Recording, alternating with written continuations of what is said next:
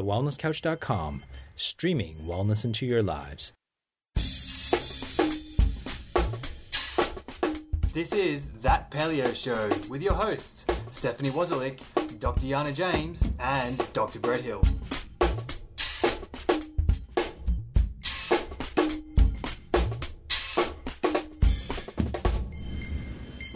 That Paleo Show, making the paleo lifestyle easy and accessible for everyone. I'm Stephanie Wozalik. I'm Dr. Yana James. And I'm Dr. Brett Hill. Today's interview should be really interesting because we have with us the author of the Autoimmune Paleo Cookbook ebook by Mickey Trescott. We've spoken on the show before about how the incidences of autoimmunity are rising dramatically, and I suspect that a lot of people find paleo by looking for an autoimmune protocol to follow in hopes of reversing their condition. So Mickey's been through a lot herself, starting out as a vegan, discover, discovering she had both Hashimoto's and celiac disease, and then transitioning to paleo. Her journey and many delicious recipes are chronicled on her blog, autoimmune-paleo.com. Mickey is a nutritional therapy practitioner, and what makes her cookbook so exciting is that she's also a personal chef. All of these things make for some delicious recipes, and I'm sure it'll be a great chat today. So welcome to the show, Mickey. Thanks, guys. I'm really excited to be here.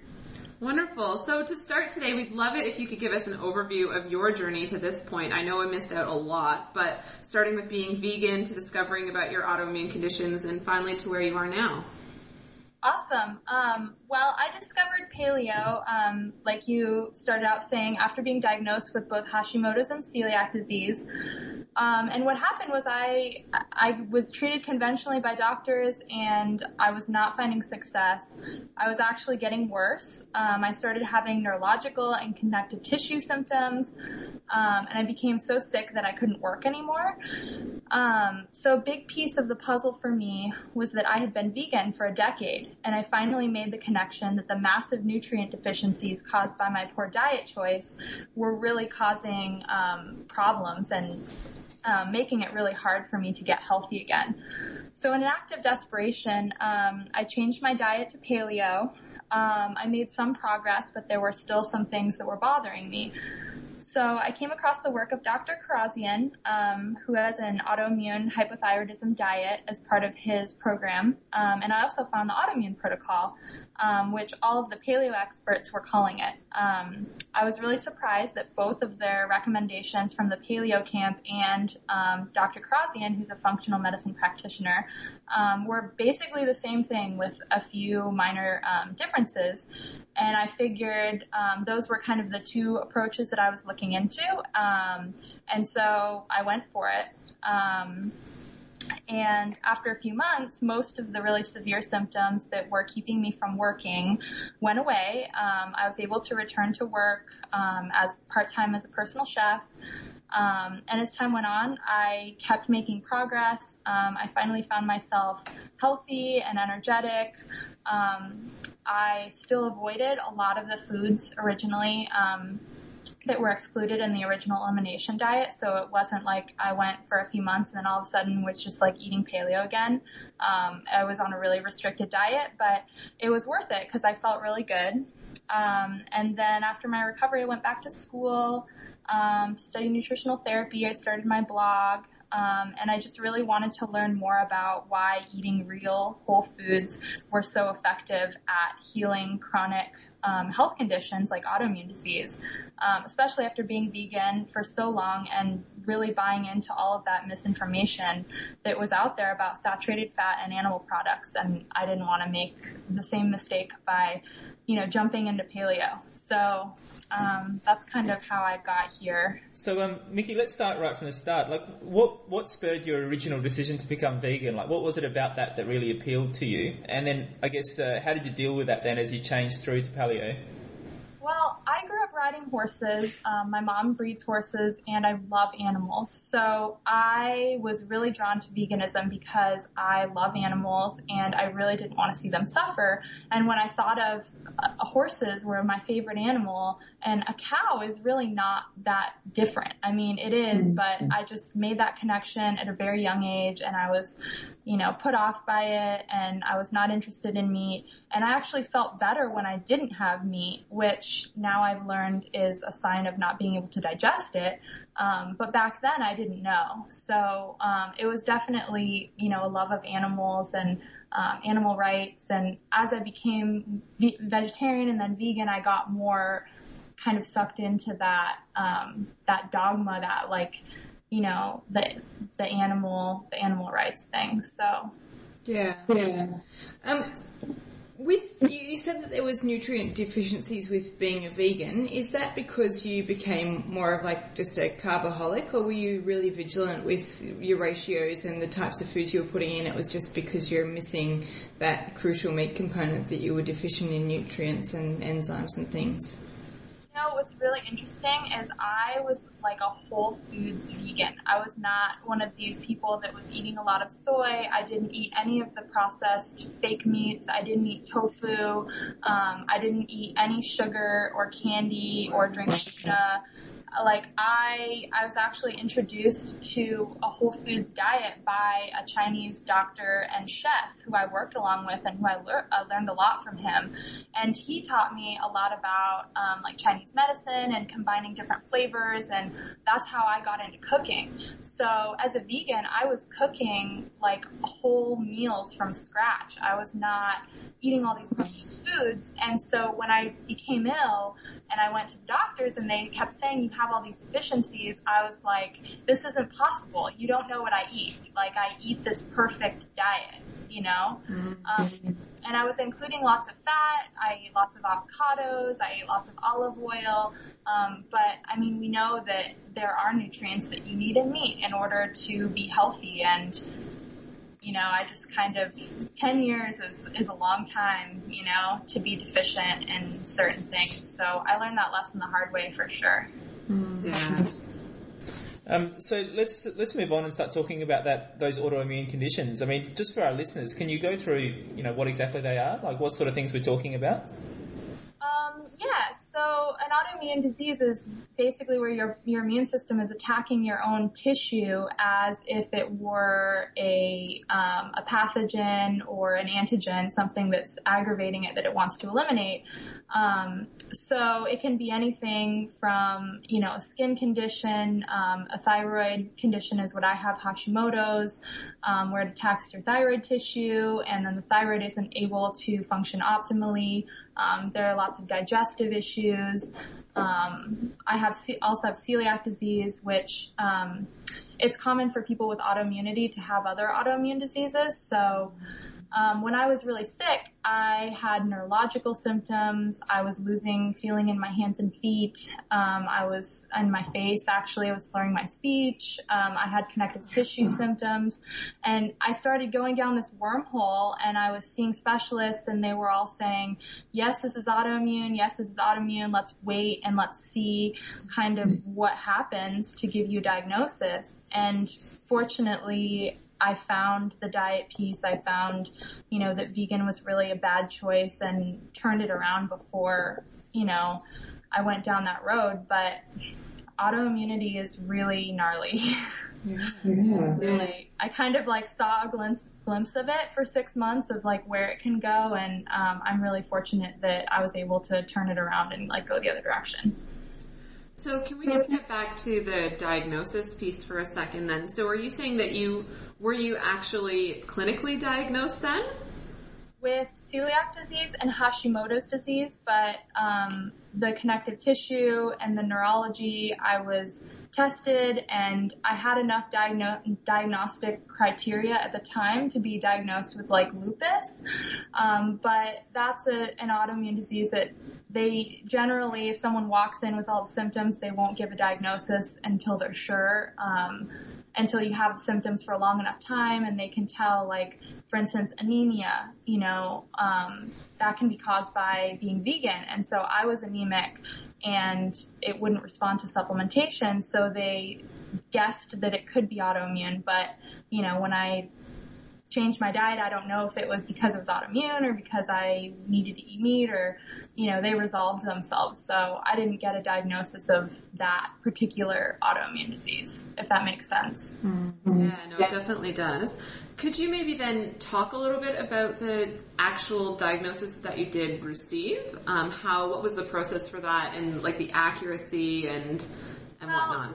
I went in to see a naturopath and I was tired and I had a lot of just like general like fatigue and not sleeping and my hair was falling out and I guessed that I had had a thyroid condition, but I went to my general practitioner and they tested my thyroid. They said, that's fine. Um, you have nothing wrong with you. And so I sought out a naturopath and he tested me for antibodies for Hashimoto's and it came back positive. And he told me that my lab work wasn't as good as my previous doctor had told me it was. Um, so he put me on like a, a detox and I was still vegan and I actually got very sick after the detox and um, I was in the hospital and I ended up firing him obviously because he was me. Um, but then I sought out another doctor and they did a blood antibody test for celiac disease and it came back positive. Um, so after that, I got diagnosed with celiac. I cut out all gluten from my diet and I didn't feel better. Um, and so that's when I found a functional practitioner and I was kind of in the middle of this, you know, having all of these autoimmune symptoms, having the neurological stuff, trying to find specialists, but they were kind of treating me like I was really crazy and really paranoid and, you know what I mean? Like, Yeah. I don't know. And, and I think this is one of the challenges for people, isn't it? That very often, I think for a lot of people in our population, they've got inflammatory processes going on in their body, they've got autoimmune processes going on in their body, and perhaps it's not, you know, what the doctors would consider significant enough to diagnose as an autoimmune condition, um, but by the same time, it's not allowing them to, to sort of express their full potential or to be as healthy as they possibly can be either. So, you know, how, what are your suggestions for people, Mickey, who, um, you know, who think, well, maybe, you know, maybe I do need to check this out, maybe there is more I could be doing. Maybe I do have this going on, even though they've had a diagnosis to say, no, that's not right. Yeah, I mean, that's, it's really hard because I was in the situation where I kept seeing doctors even though I didn't have money to do so. I wasn't working. I was going more in debt by the minute, just, um, going through all of these tests, you know, and, um, it was frustrating because I never found anyone who would take the autoimmune piece seriously. Um, like you said, you know, I, I had obvious issues, but no one was able to connect the dots. Um, and I think going back, if I would have found someone um, specifically trained in functional medicine, I would have had a better chance. I think I was seeing conventional doctors um, and naturopaths, which you know some naturopaths are great, but some of them um, some of them just you know they still believe in this low fat diet and lots of supplements and you know they I don't know they're not, it's not specific enough to autoimmune. So I think for anyone that suspects that they have autoimmunity, um, if the testing, you know, self-experimentation goes a long way. So, I mean, getting your, just your gut tested, seeing if you have any type of pathogens, um, dealing with any type of adrenal fatigue and then just getting doing an elimination diet and getting your food right that those are all things that you can do on your own or with a practitioner that even someone who will work on um, long distance. It doesn't have to be someone local. And then if you still need more help you can seek out someone um, that can see you in person and order some um, more specific testing. But it's definitely a hard road Sure, sure. So, could you maybe go into why diet actually does work for autoimmune conditions? Absolutely. Um, so autoimmunity, they've found, um, researchers have found that it is very linked to intestinal permeability, which is basically um, the tight junctions in the small intestine are supposed to let certain proteins and um, molecules of food through um, when they're the proper size, and it can select what it wants. Um, and when someone has intestinal permeability or leaky gut, these particles get leaked through and they are left basically for the immune system to deal with. So when someone has an autoimmune disease, their immune system already it, something's wrong. So when you're having all of these undigested proteins going through and aggravating it basically.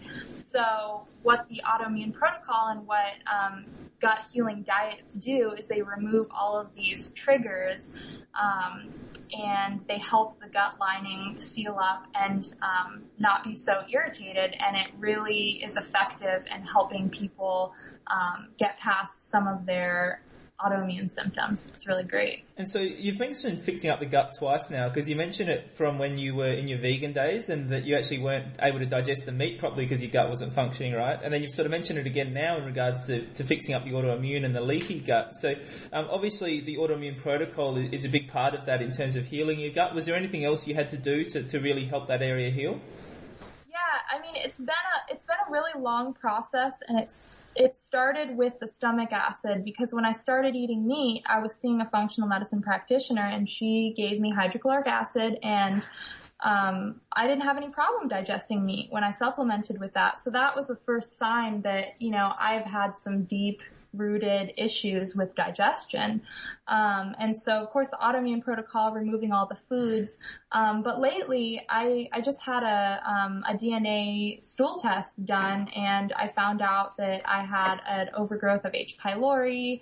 Um, I have a parasite. I had a really low level of beneficial bacteria, even though I've been taking probiotics and eating lots of fermented foods. So um, so it's it's even though I feel great right now, I still have issues, and I think that's really common with autoimmunity. It's it's really a long, difficult process to um, kind of seal up that gut from all angles. You know, from the food triggers, from the pathogens, um, and just making sure that every the whole digestive cascade is working efficiently. You know. Absolutely. Absolutely. And I think it's really important just to emphasize that to the listeners as well, is that this isn't a quick fix, though nothing we really talk about on this show, I guess, is a mm-hmm. quick fix. Um, but maybe you could talk now a little bit more specifically about the autoimmune protocol itself. Now, your book has a fantastic list in it of what foods to eat and avoid, but maybe you could give us a summary? Yeah, um, so the autoimmune protocol is kind of a subset of paleo, which um, you guys talk about all the time. Um, no beans, no grains, um, no dairy for most people. Um, and uh, in the autoimmune protocol, we also remove um, eggs, most specifically the white. It's not actually the yolk that's problematic. dairy, nuts, seeds, including coffee and chocolate, unfortunately, and seed-based spices, um, and nightshades, which are potatoes, tomatoes, um, peppers, both um, sweet peppers and hot peppers like cayenne and pepper spices, and spices that have pepper in them like curry.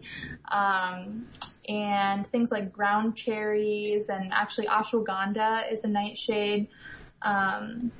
So we remove all of those um, for an elimination phase, which could be from 30 to 90 days. I think the longer the better. And then you systematically reintroduce um, the foods one by one just to see um, if at all they're contributing or what symptoms you get when you eat them. And then you arrive at kind of your ideal you know, paleo style diet. And over time, you might not tolerate something and then be able to reintroduce it a few months later and find that it works. Um, at least that's been my experience. Um, so it's a pretty cool tool to learn how to listen to your own body and, you know, figure out what's right for you. Excellent. So, um, if you've got multiple autoimmune conditions, then you would follow the same protocol, right? Eliminate everything that could be a potential aggra- aggravating factor, and then slowly introduce it in over time. Totally, and even people that don't have specifically an autoimmune diagnosis, I know a lot of people have received a lot of benefit from going through the autoimmune protocol. Um, maybe they're on a paleo diet and they still have some health issues that they don't really know what they're from. Um, and they cut out all these foods and then they reintroduce and they start to see, well, you know, I had joint pain and now I don't have joint pain. And then when I eat nightshades, I do. So I must be sensitive to nightshades. Um, so it's, it's an interesting, um, process for actually anyone to go through just figuring out what foods they're sensitive to. So, what other sorts of things could people be looking for in in in uh, you know? So often, I mean, when I cut out gluten, I had no idea what gluten did to me until I cut it out and then reintroduced it and saw how awful I felt when I had it. What are some of the things that people might be experiencing and don't recognise might be related to food? I mean, you, you mentioned then. Um, oh, what did you just mention? I was thinking about skin conditions because that's what Steph's been working on, but you were talking about something else that my brain got distracted on. So what's the sort of things that people could be uh, experiencing? Well, if you have a diagnosed autoimmune condition, it, the first thing you'd be looking for is a relief in any of those symptoms, and then when you reintroduce foods, um, a return of them. So um, for instance, if you have psoriasis and which is a skin condition, and you go on the autoimmune protocol, your psoriasis goes away, you start to reintroduce eggs, and it comes back. You would be it would be obvious that eggs um, aren't right for you at that time. Um, so other, you know, like thyroid is is difficult because we know thyroid disease can affect so many systems in the body, and um, the symptoms can be kind of obscure. Um, so really, it's it can be anything from a digestive change, um, skin, mood, sleep, um, yeah, just basically anything that would that's like a backslide to maybe where you were before.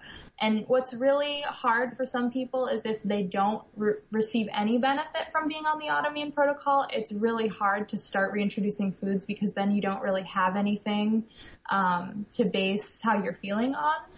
Um, but yeah, it, I mean, any symptom, any feeling, I mean, I know for me, gluten, I never had any digestive issues with gluten, even though I have celiac disease. That turned, I we, mean, we think that the cause of my neurological problems was gluten. And while that's uncommon, um, there are people out there that, you know, their symptoms manifest in that way. And, you know, depending on your autoimmune condition, um, it could be anything in the book. So, so, Mickey, um, when people go down this route, they tend to do it in one of two ways. They either sort of eliminate everything on the list and then gradually reintroduce them one at a time, or otherwise people tend to sort of pick one thing on the list and try eliminating that and see whether that makes a difference. Um, you know, is which way is the best way to go, and does it make a significant difference? Which way you sort of try and figure this out? It depends. I know people that have done it both ways and been successful. Um, gluten is something that everyone should always eliminate, um, autoimmune or not. Um, but for instance, if you someone was eating gluten and they eliminated nightshades, I would have a hard time believing if they have an autoimmune disease they're going to be able to tell because gluten is just so bad for them. um, so you know, doing it strict, doing a complete elimination, I mean, I think that's the best way, but I know a lot of people can't go there yet. So if you're eating a regular standard, um, standard diet, you could try paleo for a while as a transition, and then you could try paleo without eggs, and then you could, you know, experiment with nuts and seeds and kind of do it one thing at a time. Um, and if I were doing it that way, I would, um, I would leave nuts and seeds last because they're least likely to be problematic in the long run. Um, but you know, the big ones are the eggs, the dairy, um, and the nightshades. So Yeah. yeah, people, people can do it both ways, but I think this doing a strict elimination diet is definitely the most effective way to So get when you into. say strict, um, I just want to clarify for our listeners, is that 100% like no contamination, basically monitoring every last tiny little thing you eat? And for how long would that be? Yes, that's 100%, um, including supplements, which you'll find a lot of like rice flour and stuff like that and supplements. So, Um, I've had people do it that weren't experiencing success and then they looked at their supplements and they were like, oh man, you know, I've been eating this for, you know, or taking these for a few weeks. Um, but 30 days is actually the minimum that I recommend. Um, and depending on the conditions, the severity, I mean, some people have better um, better luck when they go a few months. And me personally, I was on the protocol for two to three months. Um, I didn't keep perfect track, but it seemed like a really long time before mm. I was really comfortable reintroducing foods because I didn't feel better right away. Um, after a month, I was skeptical, but I kept with it. And when I did that first reintroduction, I was like, wow, this is really powerful. So time is definitely um, really useful.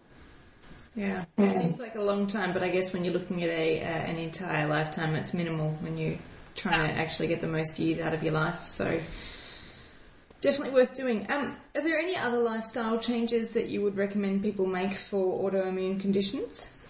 Yes. Um, I am a big fan of making sure that you're getting enough sleep.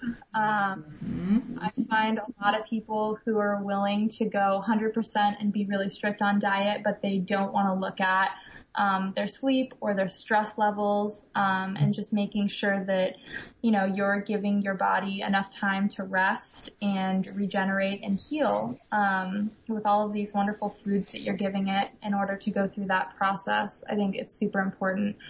Um, and getting sun, just making sure that you know you get outside um, you don't really have to exercise and a lot of people with autoimmune disease have obvious problems um, with joints or with fatigue, but just getting some fresh air, maybe taking a little walk, maybe sitting outside for a while and doing a meditation and, and getting some sunlight is really important. So, Mickey, one question I've got here. Obviously, you talked about this autoimmune thing being, you know, protocol being a short-term thing and, and paleo sort of being more of a long-term thing to be able to maintain. And so, would you expect if someone then had been doing, for instance, paleo their whole life, um, would they then perhaps not, you know, not be sensitive to any of these foods, or do you think that people would still sometimes be sensitive to some of these foods, even if they'd been, you know, exercising, not stressing, doing paleo, all of that sort of stuff? You know, I really don't know. I think I, I think it makes sense that they wouldn't be sensitive to them, but I think if, if an issue crops up, it doesn't hurt to try to cut out certain foods. Um, I mean, you could pinpoint in that case. Um, you would need to do like a strict autoimmune protocol, but someone with all of a sudden having some joint pain might be able to say, well, you know, I'm going to try to cut out nightshades for a while because that's usually um, nightshades and joint pain like to go together, and you know, someone with d- digestive distress might say, "Oh, I'll try not having eggs for a while." So, um, so yeah. And as far as the autoimmune protocol being a short-term thing, it's you know, a month or three months seems like a long time. I've been on the protocol for a little over a year, um, and I've been able to reintroduce nuts and seeds and eggs, but I still can't eat nightshades. Um, and I'm sticking with kind of where I'm at because I feel good, you know, and I think that's motivation, you know. Yeah, so when you, when you went paleo or when you went autoimmune paleo in the beginning, I know you felt quite restricted, especially being a chef. You felt quite restricted with the ingredients you had to work with. And then you kind of came around and obviously developed tons of awesome recipes. So do you have any pointers and tips for people who might want to try this out? Yeah, um, so in the beginning I was super frustrated with the lack of food choices and then I really started nerding out on the things that I could actually have. So I would go to the farmer's market and I would buy all the vegetables that were in season that I could eat and I would you know, have fun just making all these dishes of, you know, beautiful local food um, that was really inspiring. Um, and I started, instead of eating out, which I did a couple times a week before um, paleo, I would use that money and I would find a farmer and buy like a really nice cut of meat that before would be like a total splurge. I would not be able to afford it, but you know, I'd buy something really nice from a local farmer who, you know, treats their animals well and because I have the whole eth- ethical piece that's really important to me. Um, and I'd cook up a really nice meal and have friends over and like enjoy that, um, that beautiful savory dish, you know? Um, and I wouldn't be sitting there being sad that I can't have my, my wine or, you know, whatever else you know, cause I mean, you guys know after seeing the book, there's so many things you can have. And that's what I wanted to show people was, look, this can be beautiful. This can be interesting. You can eat with the seasons. Um, you can eat all of, all of this meat that's like all these different varieties and cuts and flavors and um, even though it's so limited, it's kind of unlimited in a way. So, yeah. and I think that's the point, isn't it? At the end of the day, you're probably having a lot more variety and a lot more different flavors than most people just eating the standard Australian or standard American diet as well. So, you know, there's still plenty of variety there. Um, Mickey, just one last question. I want to ask you. You said that the um, nightshades, you know, you still can't do those. Um, so, what happens to you now if you do consume nightshades? How do you know? Get terrible joint pain and it's delayed, so I don't know right after I've had it, but I'll usually wake up the next morning and I can't even make a fist with my hands. So it's like really serious joint pain and I actually get acne from it too. So um, and it's really sad because that is the hardest thing to avoid besides gluten when eating out. So I pretty much can't eat at any restaurant because there's paprika and there's tomato sauce and I mean, it's in everything. So. Yeah, I've definitely yeah. noticed that as well, Mickey. when I was doing my eliminations, I, I actually didn't even know about some of these nightshades on here, but I definitely struggled even just avoiding tomatoes. So I, I feel for you and I think this might be my future too. So anyways, look, thank you so much for the interview today. If anyone listening wants to go look up um, some more information, Mickey's website is awesome. And again, that's autoimmune-paleo.com. And you can also find her book there as well. And I definitely recommend downloading that ebook because it's fantastic. So did you have anything you want to to add just before we go, Mickey? No, just that I'm so grateful for you guys having me on and um, I think your show's great and I'm really excited to be sharing information with your listeners. Wonderful. Thank you. I've been excited to do an autoimmune episode, so I'm glad we finally did. So everyone, until next week, check us out on Facebook, share your story, and help to grow the paleo tribe worldwide. This has been a production of TheWellnessCouch.com. Check us out on Facebook and join in the conversation on Facebook.com forward slash The Wellness Couch. Subscribe to each show on iTunes and check us out on Twitter. The Wellness Couch, streaming wellness into your lives.